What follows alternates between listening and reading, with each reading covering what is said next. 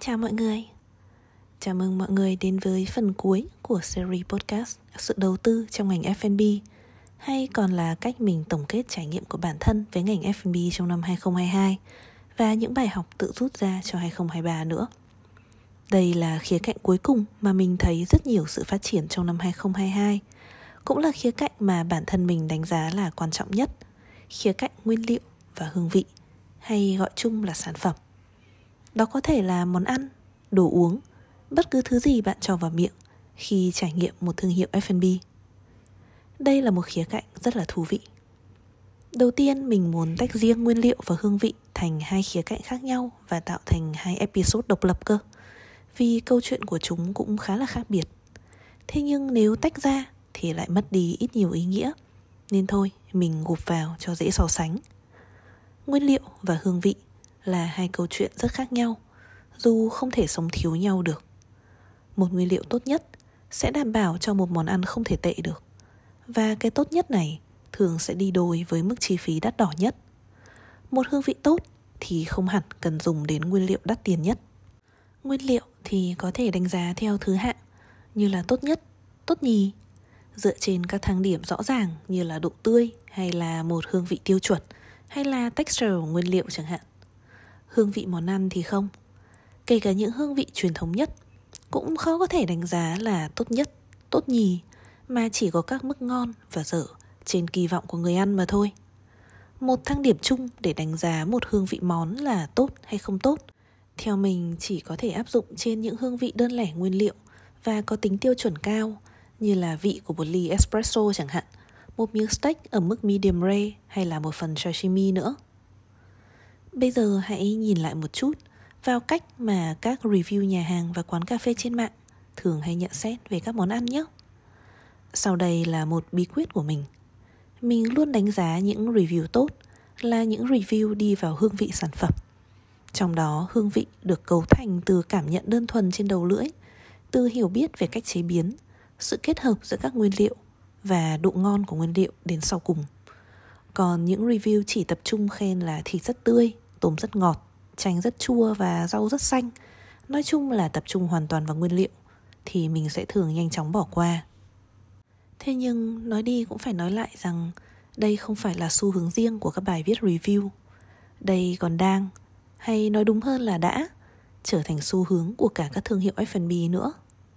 Hãy cùng nhau dừng lại một giây để suy nghĩ xem. Bạn có để ý thấy là các thương hiệu F&B cũng đang có sự phân hóa rõ ràng. Có bên thì rất tập trung vào việc chúng tôi có nguyên liệu hiếm có khó tìm cao cấp nhất. Có bên thì lại hoàn toàn tập trung vào việc chúng tôi tạo ra những hương vị mới mẻ nhất từ những nguyên liệu quen thuộc Và chỉ một số ít. Tập trung cân bằng giữa cả nguyên liệu và hương vị không? Cũng giống như câu chuyện về dịch vụ cùng sự cân bằng giữa quy trình và thái độ.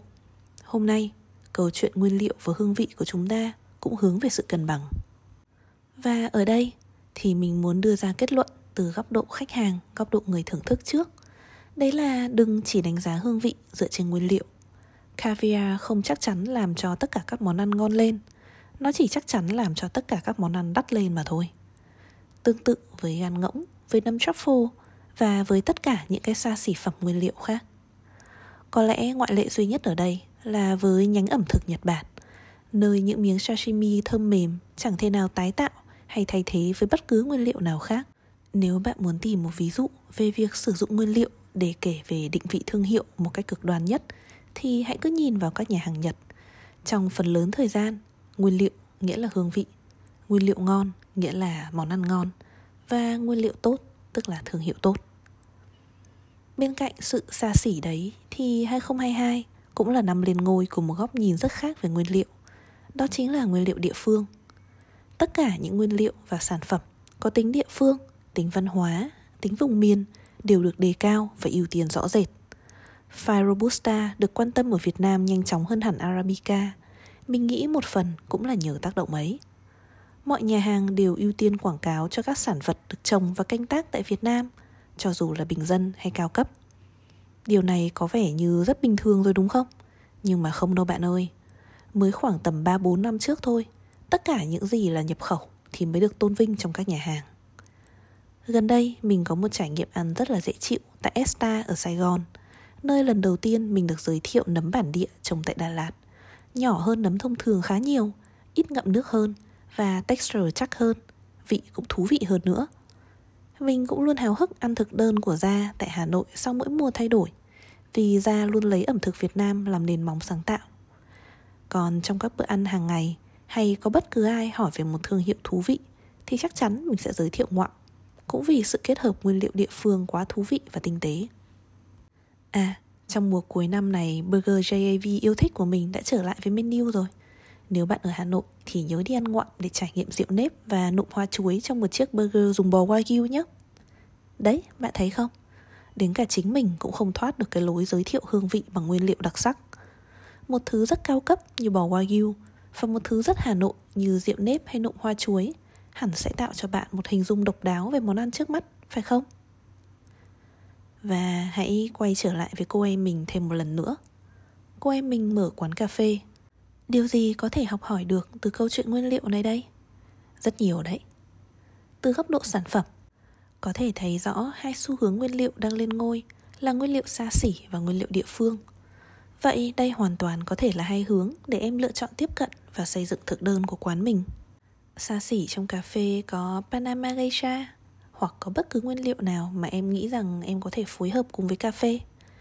Địa phương trong cà phê thì khỏi cần phải nói rồi, có đủ các loại đặc sản vùng miền, thậm chí chẳng cần là pha robusta, mà chỉ là tuyển chọn cà phê đa dạng từ Việt Nam cũng đã đủ thú vị. Em có thể đi theo hướng cao cấp, hoặc hướng địa phương, hoặc cả hai hướng nếu em có đủ sức và nguồn lực. Nếu mình là em, mình chắc chắn sẽ chọn một trong hai để bắt đầu từng bước đi thật là vững chắc. Thế nếu nguyên liệu không phải là câu chuyện mà thương hiệu của bạn muốn nhấn nhá thì sao? Thì chúng ta có hương vị. Câu chuyện hương vị này nổi trội ở nhóm nhà hàng hơn là nhóm cà phê. Thế nhưng cũng phải thẳng thắn mà nói, 2022 không phải là một năm mà cá nhân mình thấy có nhiều khởi sắc về hương vị. Không có một cái tên mới nào thực sự đặt một dấu ấn hương vị lên bản đồ ẩm thực. Những thương hiệu gọi tên Fusion xuất hiện càng lúc càng nhiều. Thế nhưng không hiểu về mình khắt khe hay sao mình nhìn thấy nhiều sự bối rối trong cách làm sản phẩm hơn là fusion. Không phải là cái gì không giống với truyền thống thì đều gọi là fusion. Vì nếu đi sâu vào đó, mình tin chắc rằng chúng ta sẽ tìm thấy một sự thật là cái chúng ta nghĩ là truyền thống cũng chẳng truyền thống đến thế. Và mọi thứ trên đời thật ra đều có thể gọi tên là fusion cả. Những sự sáng tạo về hương vị, nhìn chung trong năm nay đều có phần nhạt nhòa, chóng đến và chóng đi. Để rồi tới ngày cuối cùng của năm, thì quả thực là rất khó để mình nhớ lại xem năm nay mình đã ăn được một hương vị nào mới mẻ đủ đặc sắc.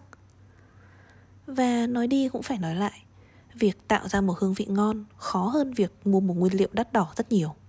Nếu trong không gian mình không phải một kiến trúc sư để có thể múa dìu qua mắt thợ, thì trong sản phẩm mình cũng chẳng phải là một đầu bếp, thợ bánh hay barista để có thể hướng dẫn mọi người việc làm thế nào để tạo ra hương vị ngon.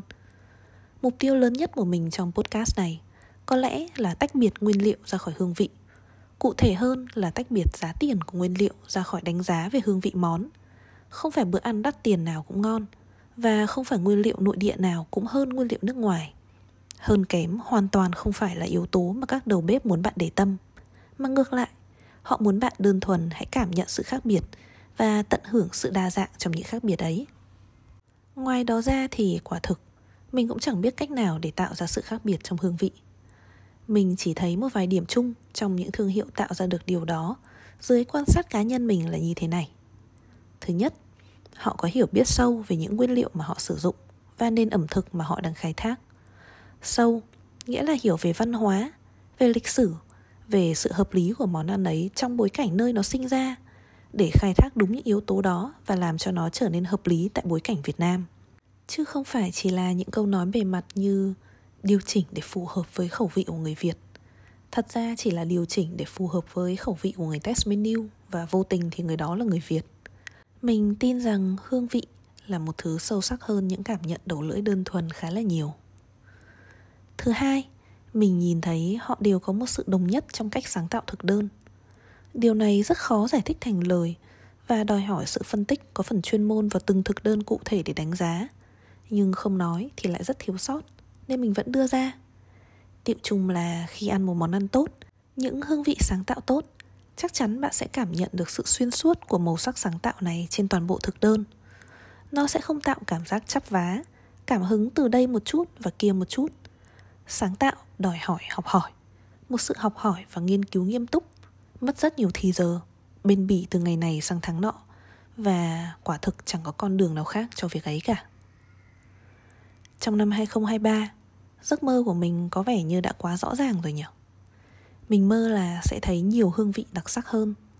Mình mơ là sẽ thấy nhiều những sáng tạo thực sự, nhiều sự đa dạng sâu sắc hơn. Cho dù là một năm được dự đoán là kinh tế sẽ rất khó khăn, thì với mình, sự hạn hẹp trong lựa chọn lại là một sự thúc đẩy trong sáng tạo cực kỳ mạnh mẽ. Mình tin rằng 2023 sẽ là một năm cái khó ló cái khôn trong sản phẩm. Một năm khiến những viên ngọc thực sự tỏa sáng và thử thách tất cả những ai muốn tiếp tục tồn tại trong ngành F&B.